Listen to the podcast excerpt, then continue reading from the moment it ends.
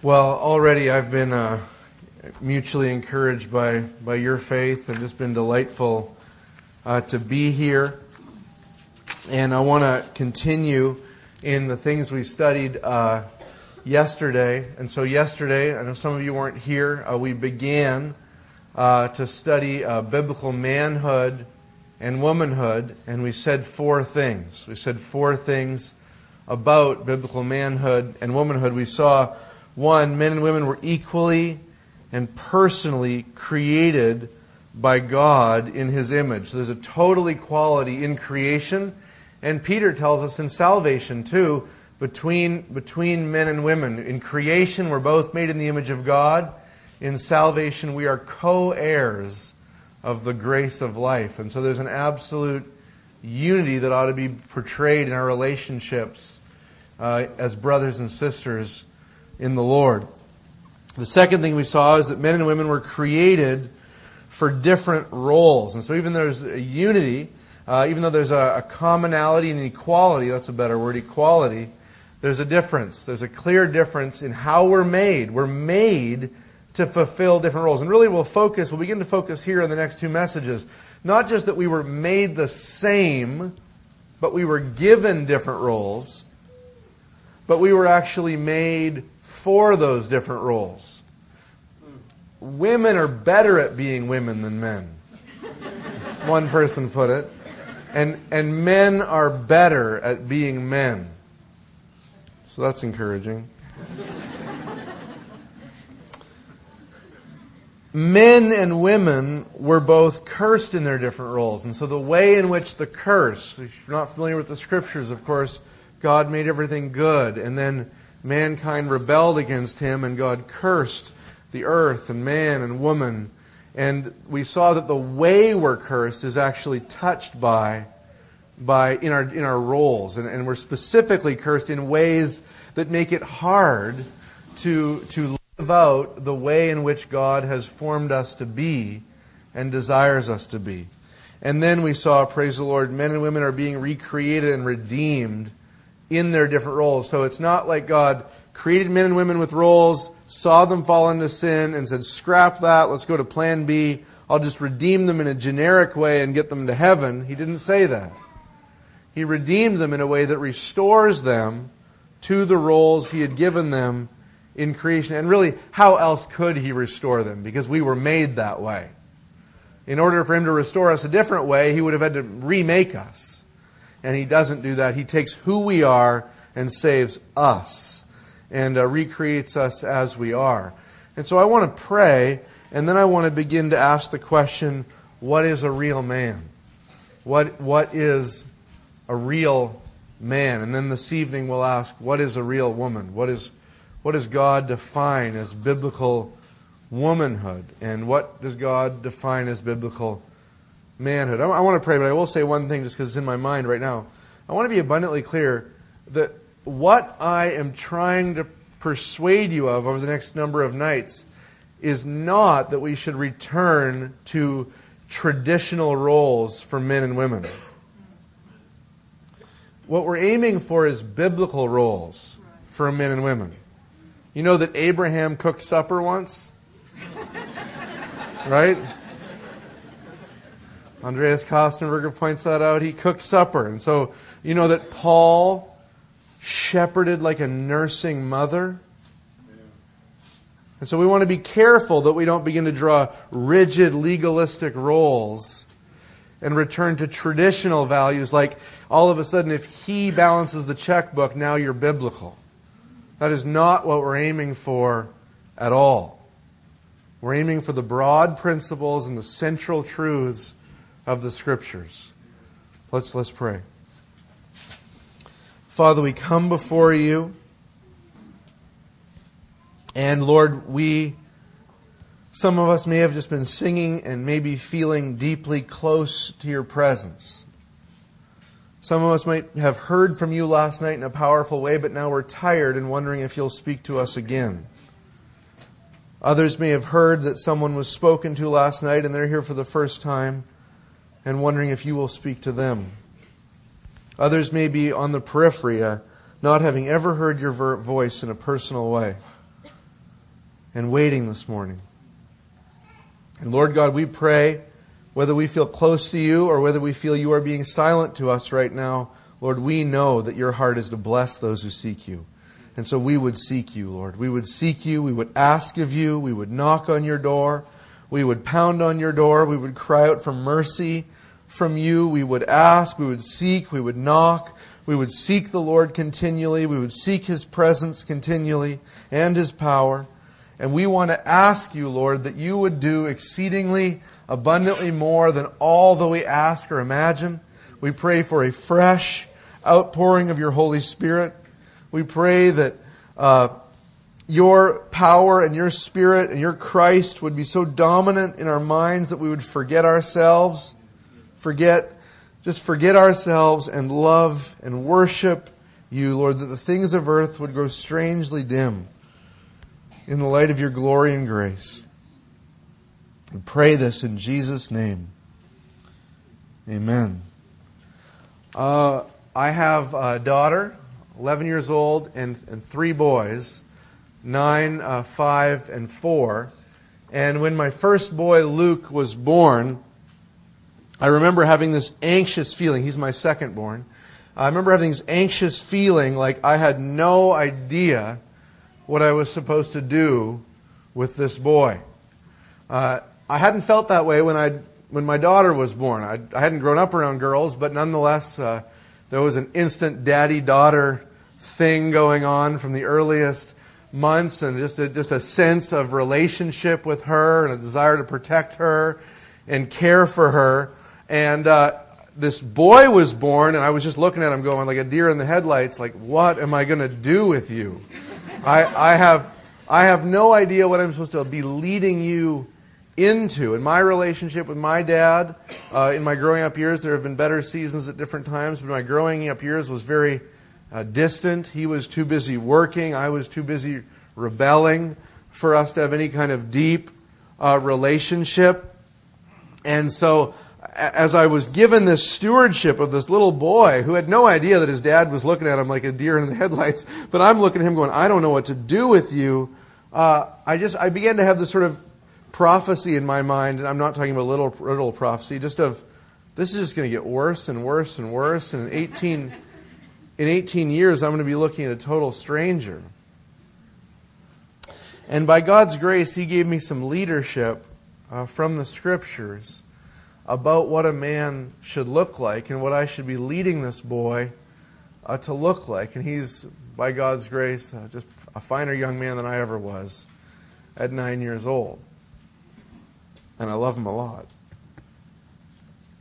And uh, and I, I, I want to share with you the the leadership I got from the scriptures about about what it looks like to be a real man. And I want to do this not just because there's can be personal confusion for many of you, maybe didn't have a good relationship with your father or didn't ever have this role modeled in front of you, but but also because the culture we're living in does not give us any clear guidance when it comes to what it looks like to develop uh, biblical masculinity. So some people will say men need to be softer, they need to be more tender. The, the main emphasis is they need to have as little testosterone as possible, they need to be softer. Others uh, think men need to be harder. I read one columnist who's reviving the macho man. He says a real man doesn't cry, doesn't moan, doesn't complain, doesn't get sick, and doesn't need to go to a doctor every time he sneezes. A real man sets the tone for his children and keeps them from discovering that he has weaknesses. There's something attractive about that, though, to men. We're shaking our head no, but yet many are attracted to that sort of strength. And I've talked to Christians as they, they try to stay strong, but of course can't do it. Uh, others would say that men need to cry more, they need to share more, they maybe even need to get more in touch with their feminine side. But, but a man, one person has said, a man trying to get in touch with his feminine side is like a dog trying to get in touch with his cat side. It, it, it, it, it doesn't, it doesn't work. A man, a man doesn't have a feminine side. He was made a man. He can, he can do by God's grace because he's made in the image of God and women are made in the image of God. He can love like a nursing mother at times, but he's always a man. And so there's this confusion. Should a man be macho? Should he be tender? Should he be tough? Should he be crying more? Should he be crying less? Should he be sharing in a more feminine way? Like, what is it he's supposed to do to be a biblical man? And, and in the midst of all this confusion, some would come along and say, there's nothing you should do. There's no such thing as manhood. It's just a social construct. Each society just erects these traditional roles manhood, womanhood. I mean, if you gave all the guys Barbies to play with and gave all the girls G.I. Joes, then there wouldn't be any of these distinctions anyway. It's just because you teach them these things. It's all just because you nurture them in these ways that you even have these ideas. And there really is no such thing as biblical manhood. And so you're just making it all up. And yet, the scriptures would point us in a different direction.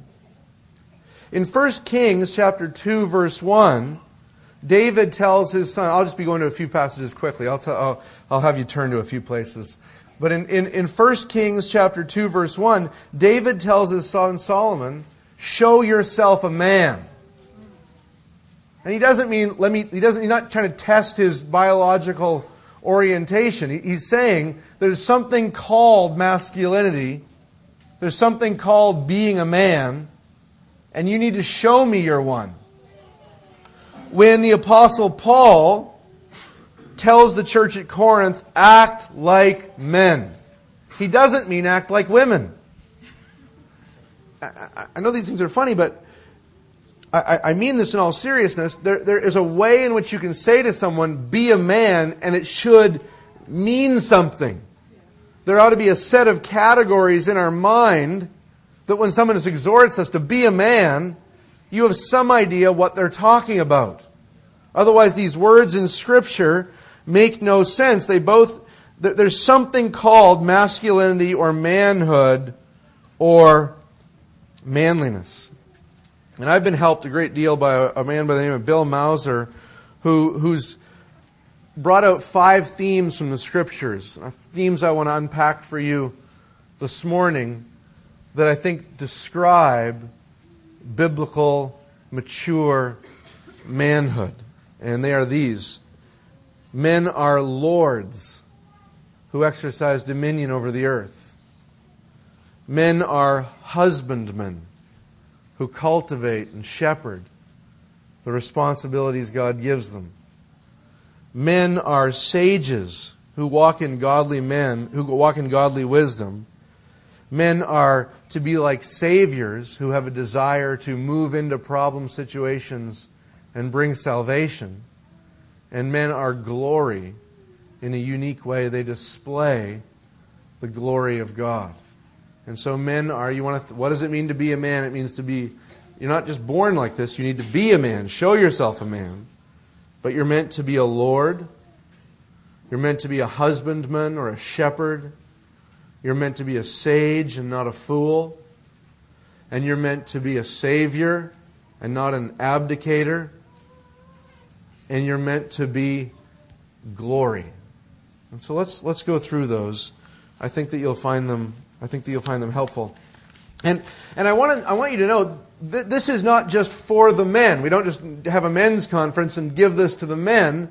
Really, moms, this is for the mom. What are you trying to cultivate?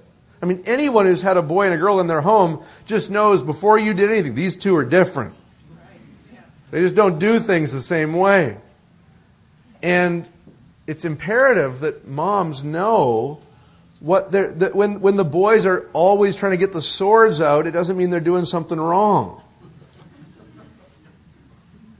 Uh, it's imperative for men to know what biblical manhood looks like. It, it's imperative for uh, women to know what biblical manhood looks like because just the same way men can be attracted to all sort of false views of women, may be attracted to this sort of fashion model view of women, women are often tr- attracted to the bad boy. They're attracted to the irresponsible guy. They're attracted to the guy with the fast money and the low character. And, and it's important that, that women understand what am I even looking for? What is a godly man?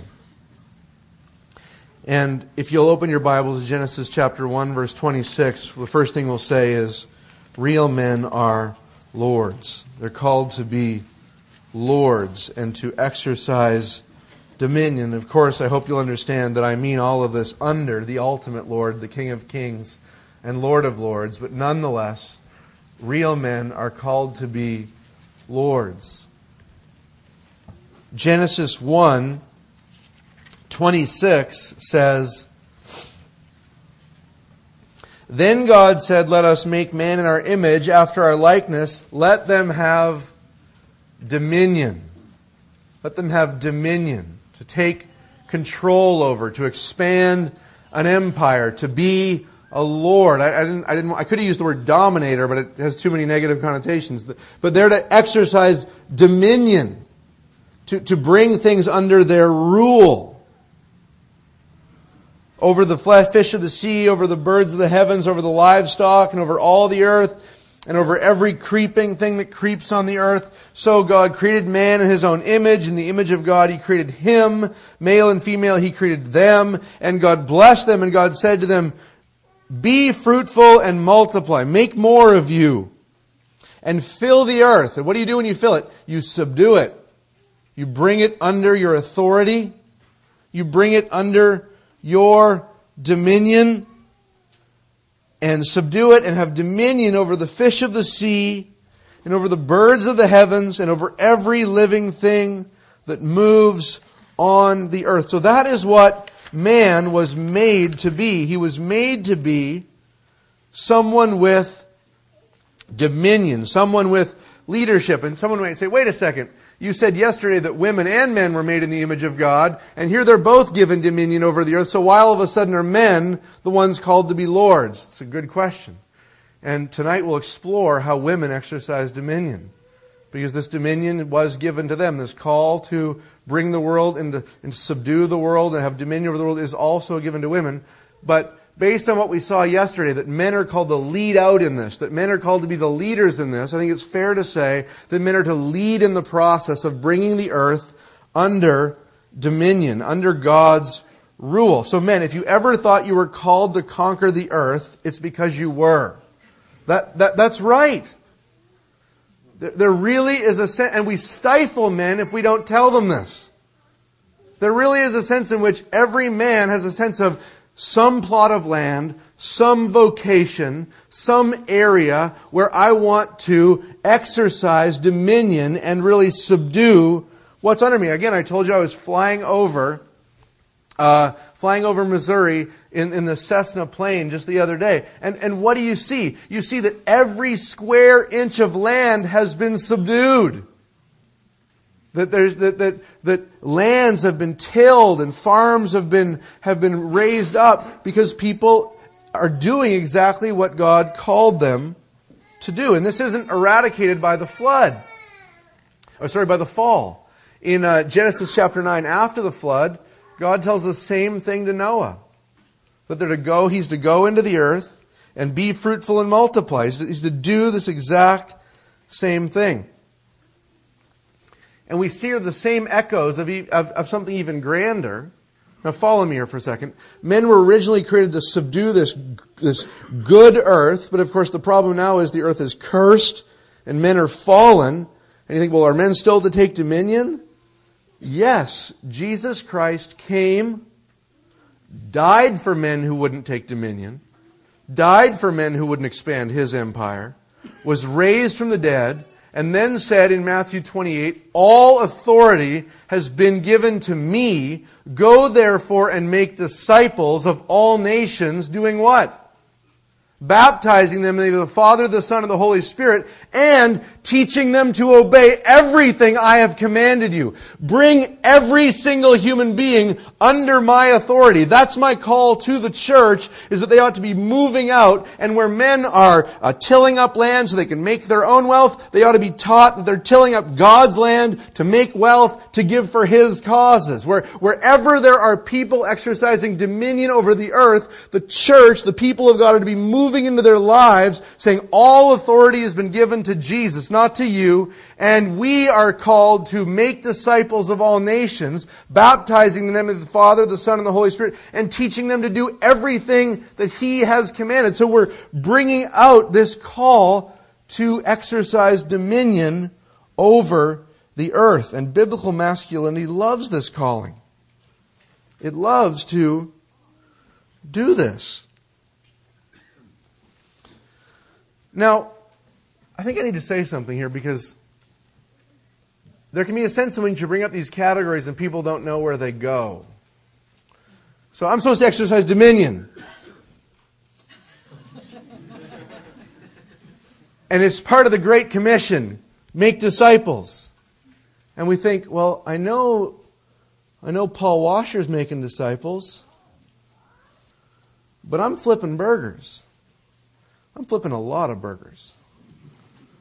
And what does what I do have to do what they do? Well, you need to realize that every single person has been given a sphere. Every person has been given a sphere where they're to live under the lordship of Jesus Christ, being small lords or big lords. Look at Ephesians chapter 6. Ephesians chapter 6. In Ephesians chapter 6, it says this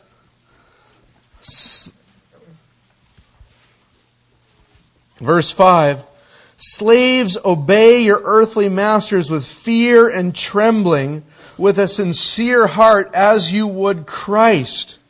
Not by way of eye service as people pleasers, but as serving as servants of Christ, doing the will of God from the heart, rendering service with a good will as to the Lord. There's the Lord and not to man. And so here you are in ancient Rome, you're a slave. In North America, you're at a Joe job that you don't really like, where you have very little control over what you get to do and what policies are over you. But in that place where you are, you are under the lordship of Christ, exercising lordship over the imperfect place where you are in this fallen world teaching and loving the students that have been put over you, engineering and building a bridge that has been assigned to you. Whatever you've been given to do, you've been given to do it as a Lord who's being redeemed, who's living under the Lord Jesus Christ.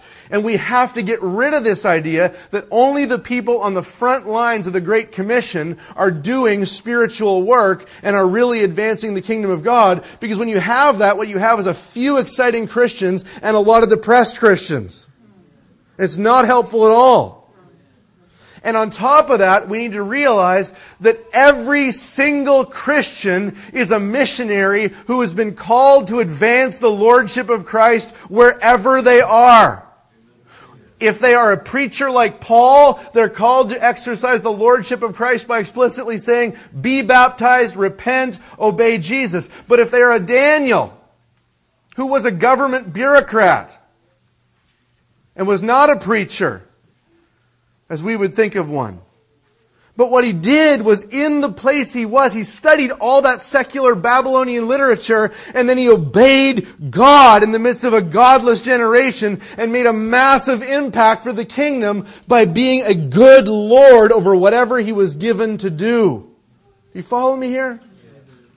You've got to get this idea that yes, we're in the middle of this imperfect world. Yes, we're in the middle of this sinful world. And I know that the policies your company has or the policies your workplace has are not directly from God and they certainly don't come out of the Bible. But within them, they ought to have an employee who is under the lordship of Christ who's sitting there going, how can I make things in this bridge project or this engineering project or this medical project, how can I make them as good, as righteous, as holy, as, as excellent as I possibly can? And how can I make money so that I can save money and give money? I can do what John Wesley said, make as much as you can, save as much as you can, and give as much as you can to the advancement of the kingdom of God. That's lordship where all of a sudden every man in the church is part of the battle on the front lines. And you've got to get this idea that it's not just few people are on the front lines. We have a brother in our church. He works at Gordon Food Services, which is the all night, pack all the groceries for all the grocery stores in town. Brutal work, hard work, guys swearing, guys cursing, guys making lewd jokes all the time. And what is he doing? Well, at the end of work, he's taking the guys out to Denny's to tell them about the gospel. And he's showing them an excellent work ethic all day long. He's being a Lord in the dominion that God has given him. Now, I know in the new heavens and the new earth, we will not work for Gordon Food Services. Praise the Lord. But it's very doubtful that this series of sermons will take any of you out of such jobs. You'll still be there at the end of these messages, right? And you're going to have to figure does that word apply to me or do I need to get out of this to follow God? And the thing is, you don't need to get out of this to follow God. You exercise dominion there where God has given you a place. One of the things we need to realize you might hear this called the lordship and it makes you nervous. Men are supposed to be lords. I don't know if I want to encourage him. You know, I mean, this, but, but we need to understand that we're not commending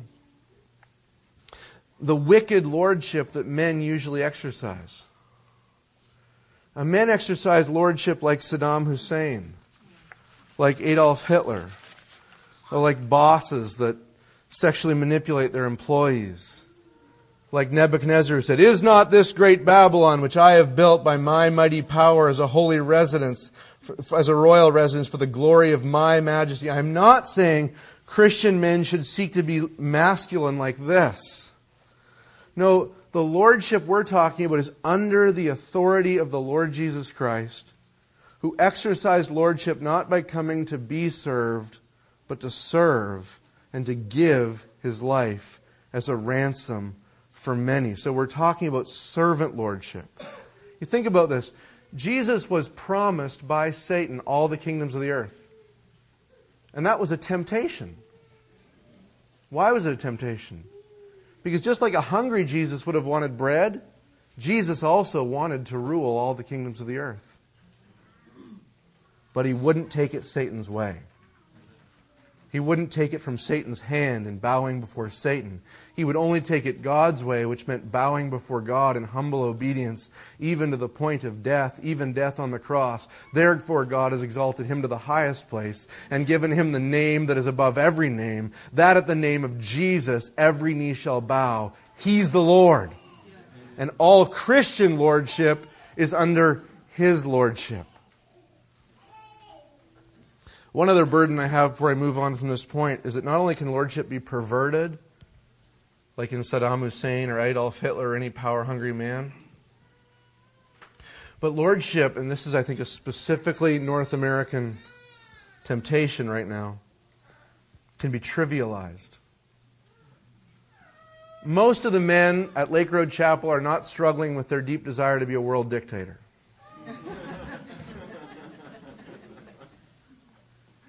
But we trivialize lordship, don't we?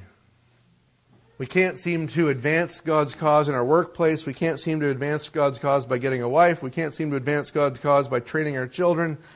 And so we settle for a hobby or a video game. The amount of money spent on video games, what do, what do men do in many video games? They take dominion. They fight battle scenes like you wouldn't believe. They engaged a world of war where they can take dominion. People say video games are wrong. Well, have you even asked why they're so attractive? The reason they're so attractive is because in real life, to get dominion, you have to be self disciplined, you have to have faith, you have to trust the Lord. But in a video game, you just got to pay 50 bucks, get the video game on your system, and have good thumb eye coordination. And what do you do when you get that? You get to exercise lordship. You get to win battles. You get to be a general. I, I, I knew of a brother who, after hearing the sermon the first time I preached, said, You know what? I have been going home, and instead of helping my wife for the first hour after work, I just play Civilization for an hour. He wanted to be a Lord, just wrong Lord. He's being a Lord of a video game instead of taking care of those kids and his wife. Or I knew another brother who who would actually make money on video games. He would play for other people and win gold coins so they could clear levels, and he would sell these things on eBay to make money. Now, why is there a market for people buying gold coins for video games? Because men want to take dominion. They want to take dominion. And the Christian ought to be there in their lives saying, that desire you have to conquer the world, it's not wrong. Problem? It's been loosed from Jesus Christ.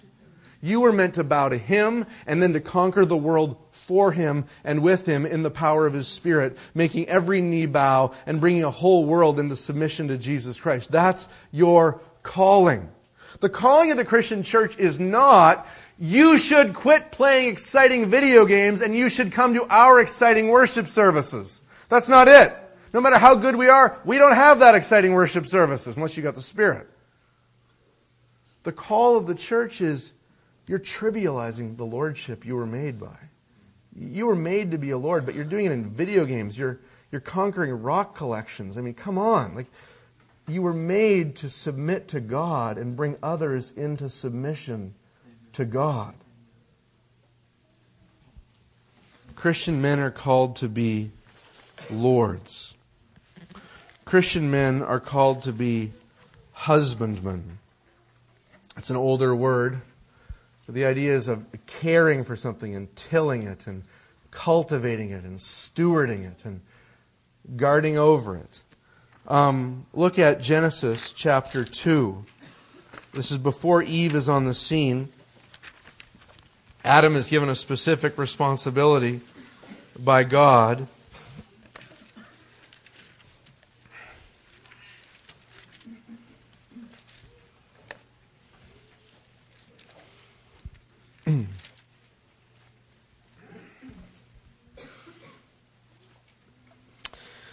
In Genesis chapter 2, verse 15, the Lord God took the man and put him in the Garden of Eden to work it and keep it.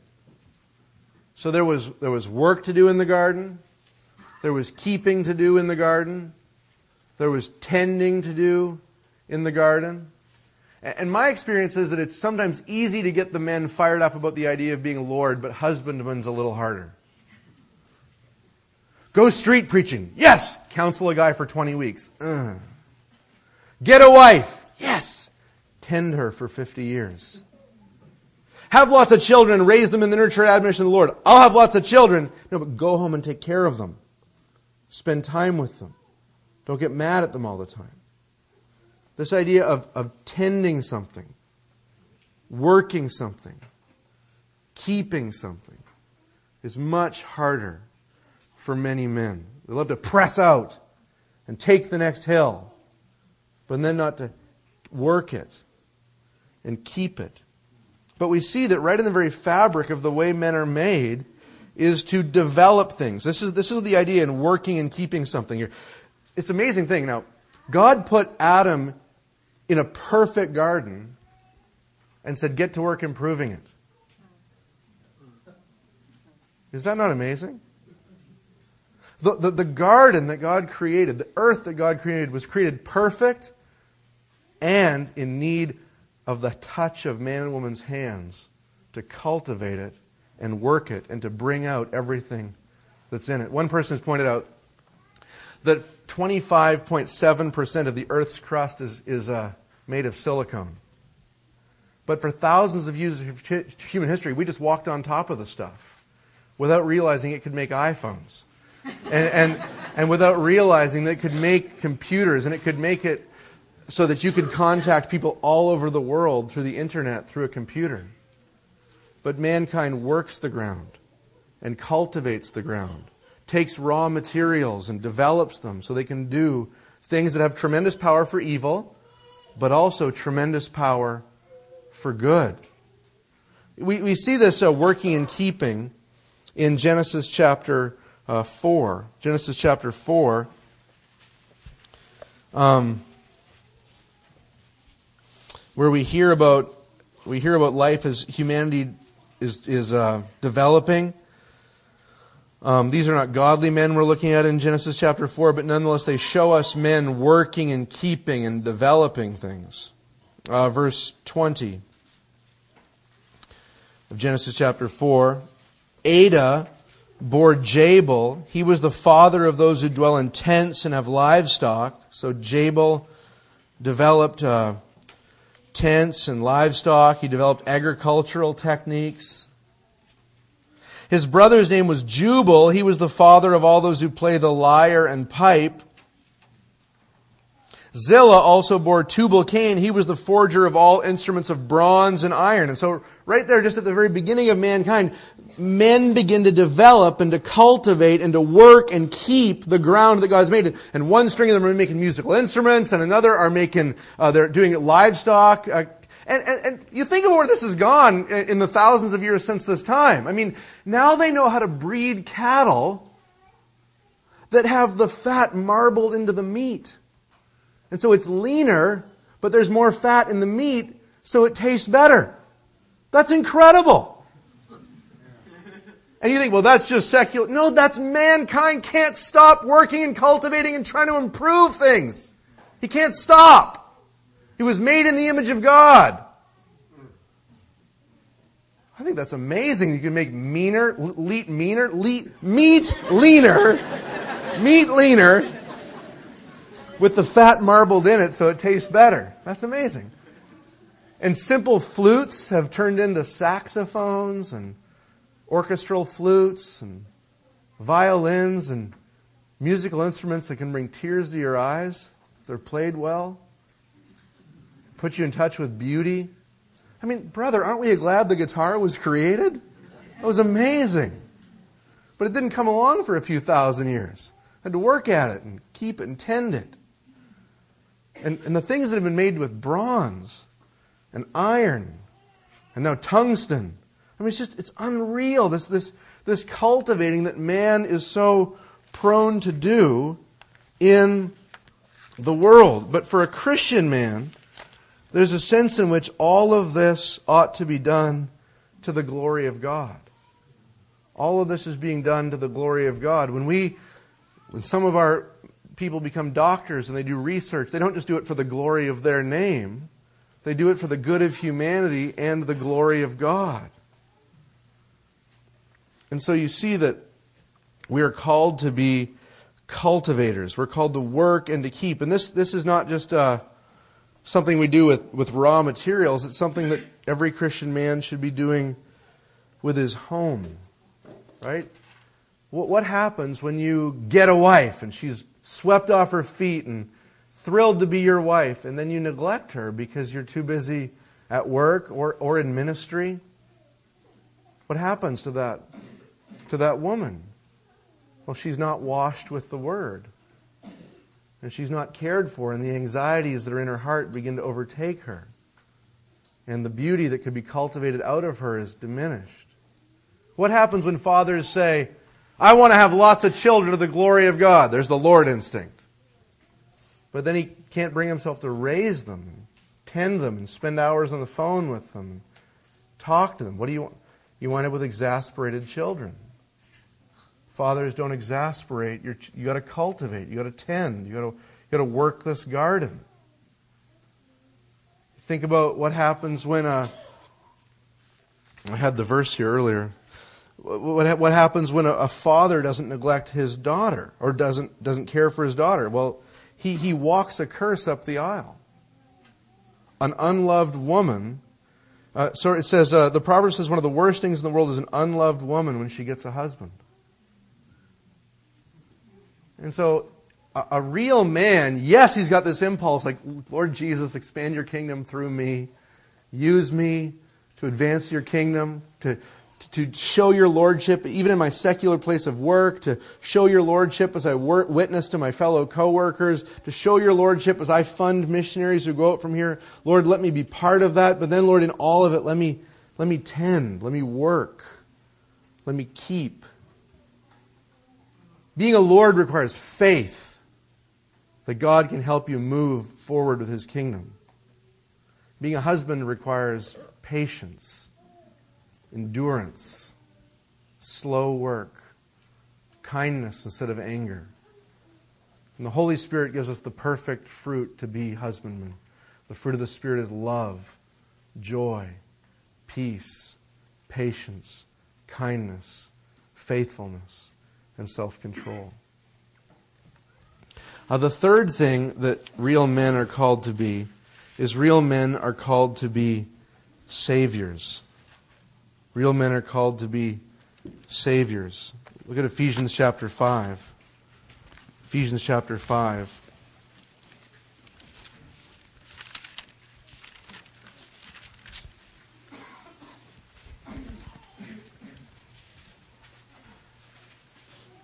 Look at verse 22.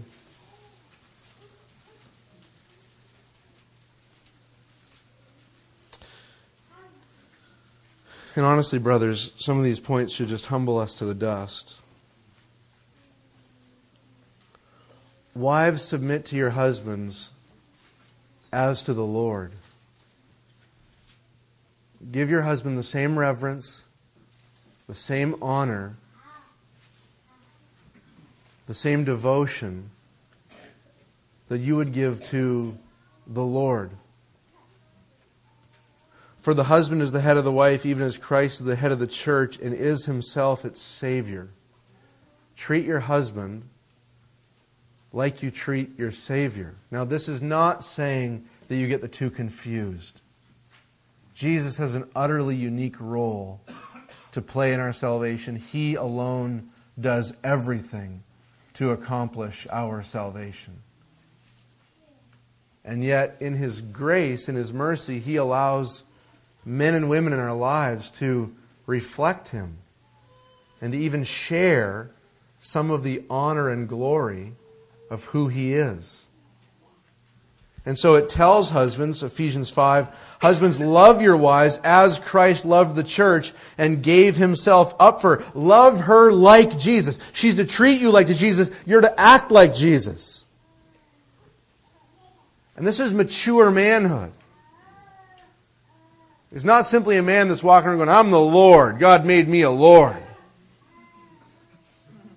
That's just an abuse of the Bible. But it's a man who understands when he's single that what he's maturing to be, if he wants to get married, is he's maturing to be a man who can act like Jesus, a man who can care for those in need. And the Savior impulse is there in godly men, isn't it?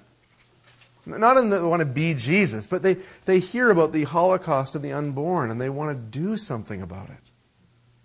They want to see some saved. A mature, godly man hears about sex trafficking, which is just rampant all over the world right now, and he has two impulses. One is, Lord, never let me fall into that. The second is, Lord, let me do something about that. Godliness is not when you just avoid all sin. Godliness is when you move into sinful situations with redemption. That's godliness.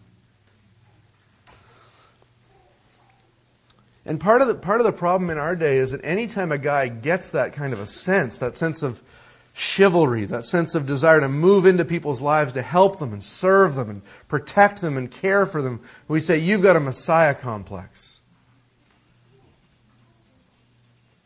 And certainly, men, many men do have a Messiah complex. They want to be the Savior of the world. But humble servants of Jesus, who know Jesus is their only Savior, really ought to be moving through life seeking to do others good, seeking to save them out of bad situations, seeking to care for them. Isn't it glorious that William Carey went to India and, in addition to preaching the gospel, saw the horrible practice of widow burning? At that time in India, when a man died, his widow was burned as an act of devotion. And William Carey spent years working to defend the widows and eventually had the law translated. It was actually a Sunday morning when he was on his way to church that the law was changed and he was told to translate the law so that the people could read it eh, because widow burning had been made illegal. So he said, I know I should skip church to translate this law so that at least one widow might be saved. That's a savior impulse. That's to be like, I want to move into a situation to save, to care for. It's, it's not a Messiah complex when someone like William Carey turns around and gives Jesus all the glory for his desire to care for others. It's right for little boys to read David and Goliath and want to grow up to be like David. It's right to read about Jonathan and his armor bearer going out to do something great for the Lord and want to do it yourself. It's a great thing. It ought to be encouraged in young men.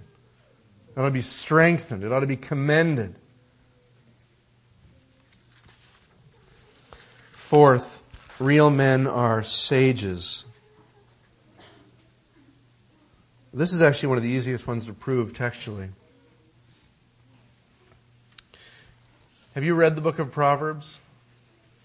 There's two words in the book of Proverbs that are just over and over and over and over. My son, my son, my son, my son. Chapter 1 1, my son. Chapter 2 1, my son. Over and over and over, my son. And what? So the book of Proverbs is written from a father to a son. And what is that father saying? Saying, Don't be a fool. Be wise. The fear of the Lord is the beginning of wisdom, he says to his son. Be wise. And we've got to get this idea that fathers are men who speak into their children's lives to keep their boys from being fools. Because Proverbs 22:15 says, "Folly is bound up in the heart of the child, but the rod of discipline drives it far from him." Do you realize that in the book of Proverbs, we have a resource to make godly men no matter where they grow up? Far too often we've thought, if I'm going to make a godly man, I need to make sure they grow up in a safe place. I need to change their environment. I need to make sure, I need to just control what they watch on TV. And it's all about separation. The first chapter of the book of Proverbs is instructions about how you keep your kids out of gangs. Have you read that? 118, look at it. Think, oh, the modern problem of gangs. Modern like Solomon modern?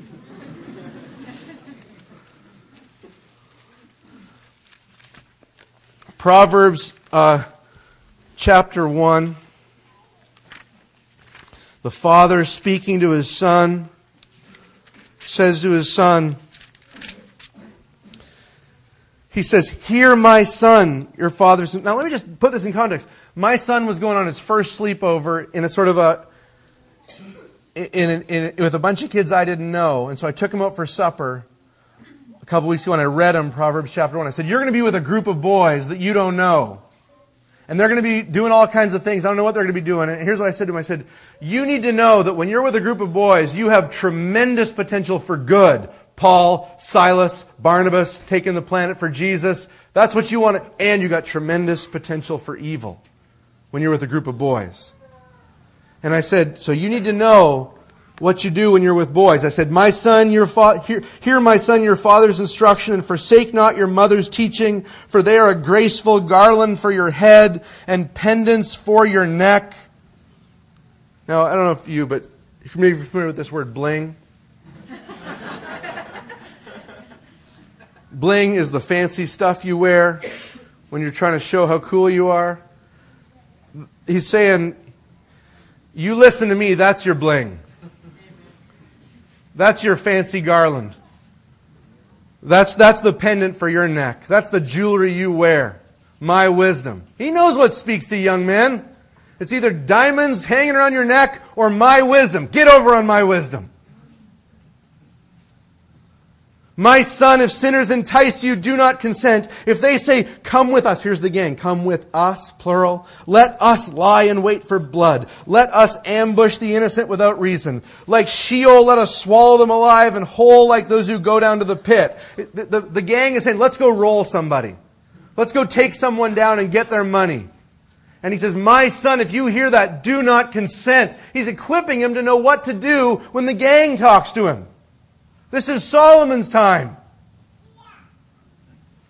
It says, We shall find all precious goods. We shall fill our houses with plunder. We will have bling. Throw in your lot among us. We will have one purse. And the father says, My son, do not walk in the way with them. Hold back your foot from their paths. For their feet run to evil and they make haste to shed blood. For in vain is a net spread in the sight of any bird. But these men lie in wait for their own blood. He says, Listen, when you're trying to catch a bird, you don't lay a net while the bird's watching. Even a pea brain bird doesn't fall for that. But gang members do. They go out to kill others and they are laying the net for their own destruction. He's setting it up for the son. He said, My son, you're going to face this. There's going to be a time when you're not hearing me. You're going to be hearing the gang members. You've got to know what they're going to say to you. That means a good father knows how gang members talk. Do you hear that? He's aware of what's going to come at his son. And so he's, and he's, and he's talking to him before the gang members do. Because when the gang members get to you first, you're done. Jewels, money, come on, come with me. And so the father is trying to get his son to be wise. And wisdom means you know where things are going before they go there. That's what wisdom is. You know where this is going before it goes there. And it's a myth of the modern world that you've got to try everything once in order to know what it's like. Wisdom, look at Proverbs chapter 5. The father talks to his son about sex. He says, My son, be attentive to my wisdom. Incline your ear to my understanding, that you may keep discretion and your lips may guard knowledge. For the lips of a forbidden woman drip honey, and her speech is smoother than oil. But in the end, my son, you've got to see the end. She is bitter as wormwood, sharp as a two edged sword. She'll kill you. I heard a story one time about a boy staring at one of the girls on the magazines in the grocery store. And his mother looked at him and she goes, That's gross. That's the wrong answer. It's not gross. It's deeply attractive. It's, it's honey. It's, it's attractive. The kid knows it's attractive. He knows his mother's out of touch. The right answer from the mother is, That will kill you. That looks good now. That will kill you and a father and a mother, they know my boy was born a fool and I've got to help them be wise and I've got to help them be wise. I can't just pretend there aren't gangs out there and I can't just pretend there isn't pornography everywhere. I've got to talk to my kids about it first from the Bible. Well, if I bring it up, then they'll know about it. They're going to know about it. There is nowhere to go in this culture anymore. Nowhere to go. There's nowhere, the internet has made sheltering completely impossible. But there is ways to make wise men. You can make wise men who, by the Spirit of God, receive wisdom. And in the Proverbs, we hear the father giving instruction on how to avoid the shady lady, how to make money. Boys need to be told how to make money. Playing video games on the couch while I put you through college is not an effective way to make money. Proverbs chapter 10, verse 4.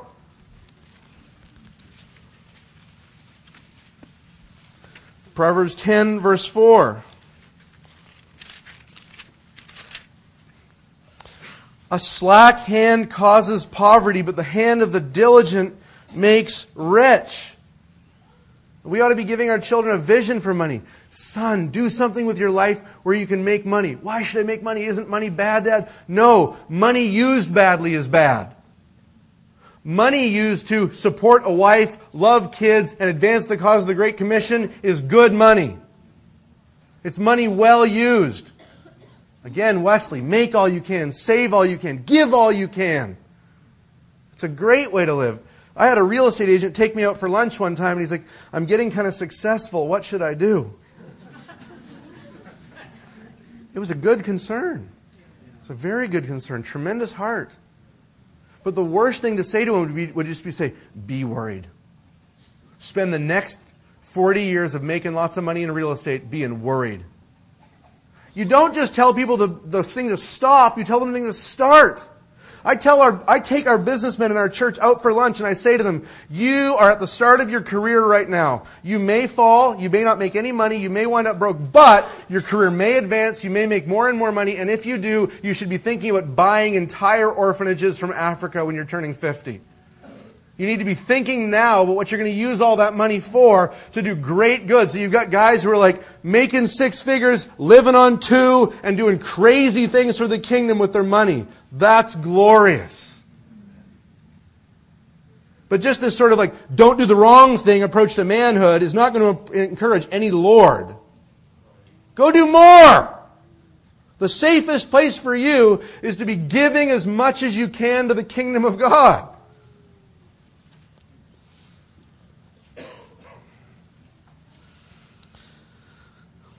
The other thing about real men being sages is, as one author put it, we must therefore teach our boys the masculinity of study. of learning, of books, of intellectual discussion. Too often we let little boys drift into a situation where they pit one aspect of masculinity against another.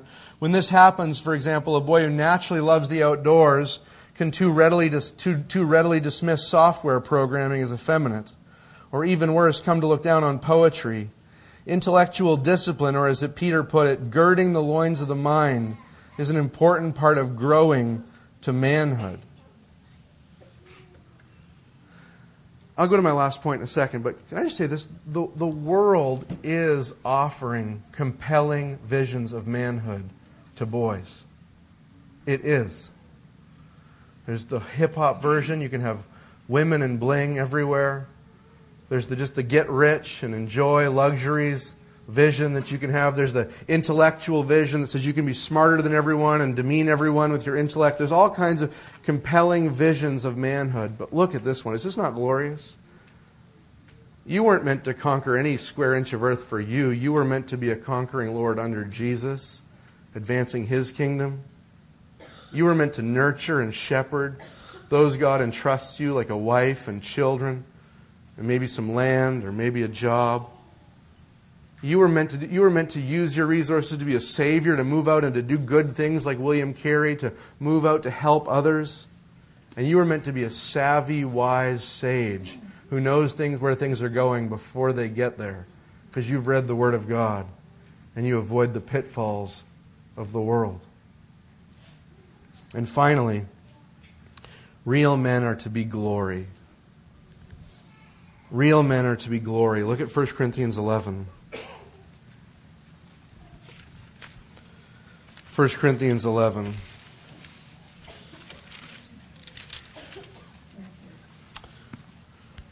Uh, we won't debate the particulars of this passage with, with head coverings or not, but notice the bigger principles that are very clear.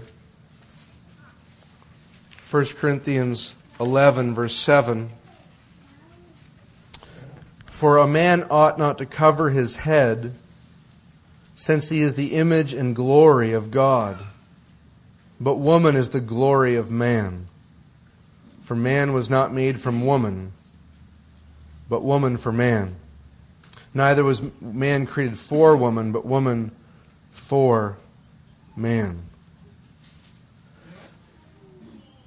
Now, this is a hard one to express because we want to say very clearly that both men and women are the glory of God. Isaiah Bring my sons and my daughters from afar, or are my sons and daughters who I created for my glory. Both men and women are created for the glory of God, equal in the image of God. And yet, the way God has made glory to work goes like this Whatever you were made from and for, you glorify. The earth was made from and for God, and so it glorifies God. The heavens declare the glory of God. It was made from Him and for Him, and so it glorifies Him. Man was then made from God and for God, and He glorifies Him. But woman was taken out of man. She was made from Him and for Him, and so she glorifies Him. All the glory eventually goes back to God. But creation glorifies God just by being creation the way He wanted it to be. Man glorifies God by worshiping and serving Him. And women glorify God in part by honoring and reverencing godly men, especially their husbands. They, they, they, are the glory of their husbands. And if you want proof, you just need to meet my wife. She is an incredible woman. And, and when she is being tended and cultivated and cared for and nurtured, and I'm loving her like a Lord, it makes her shine. And in God's economy, that glorifies me. And I just want to pass that glory on to God. It says here that it says, you see the passage, you can't really avoid it, right?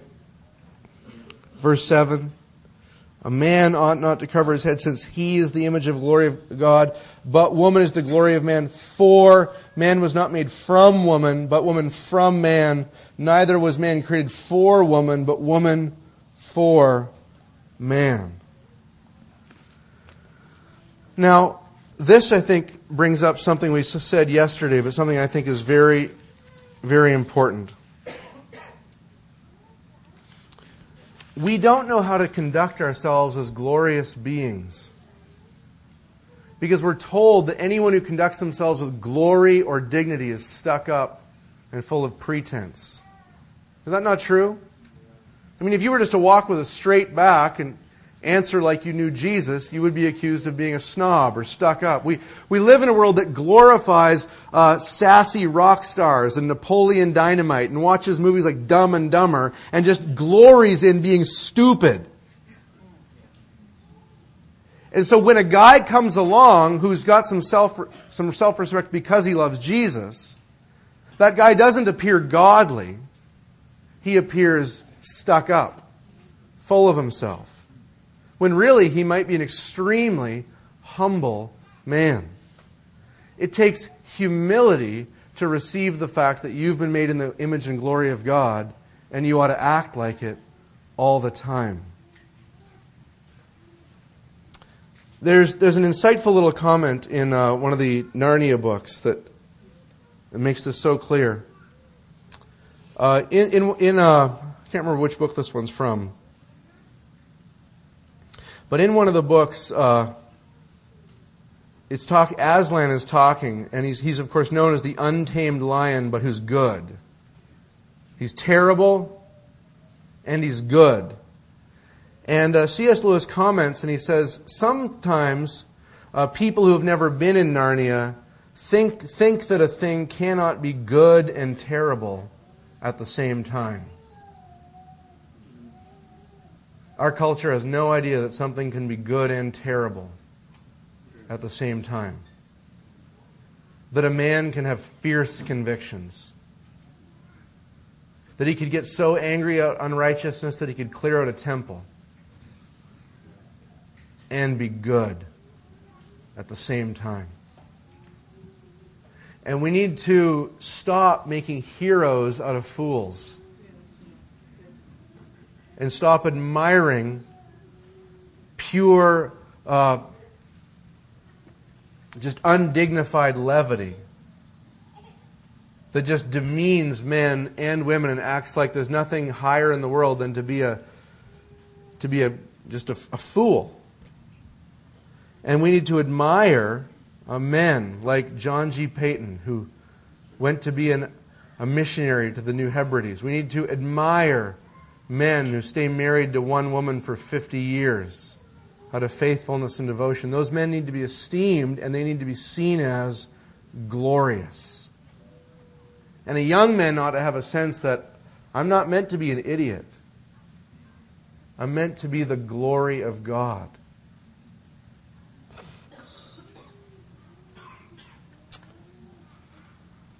So we'll put these things in the context of marriage in a few talks, but for now, a biblical man is one who is a Lord, spreading God's dominion.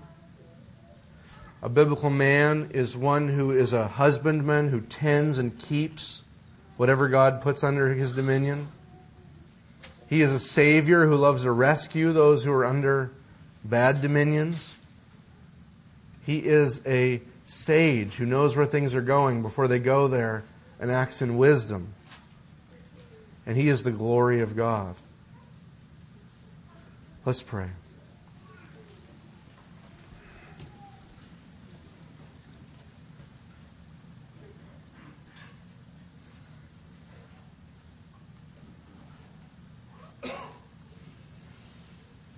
Lord, none of what I'm saying um, can be true apart from you working it in us. And Lord, you're, you're really the only one who's ever lived anything I've spoken about. Lord, you are the Lord who expanded God's kingdom, whose eye was always to the advancement of God's kingdom. You're the good shepherd who not only won disciples, but then tended them and let them hear your voice and grew them up and nurtured them. Lord God, you are the Savior, the ultimate Savior, the one we can just reflect, who pitied us in our sin and took us out of it. And Lord God, you are the sage. Even when you were 12, you were growing in wisdom and in stature. You never walked into anyone's trap.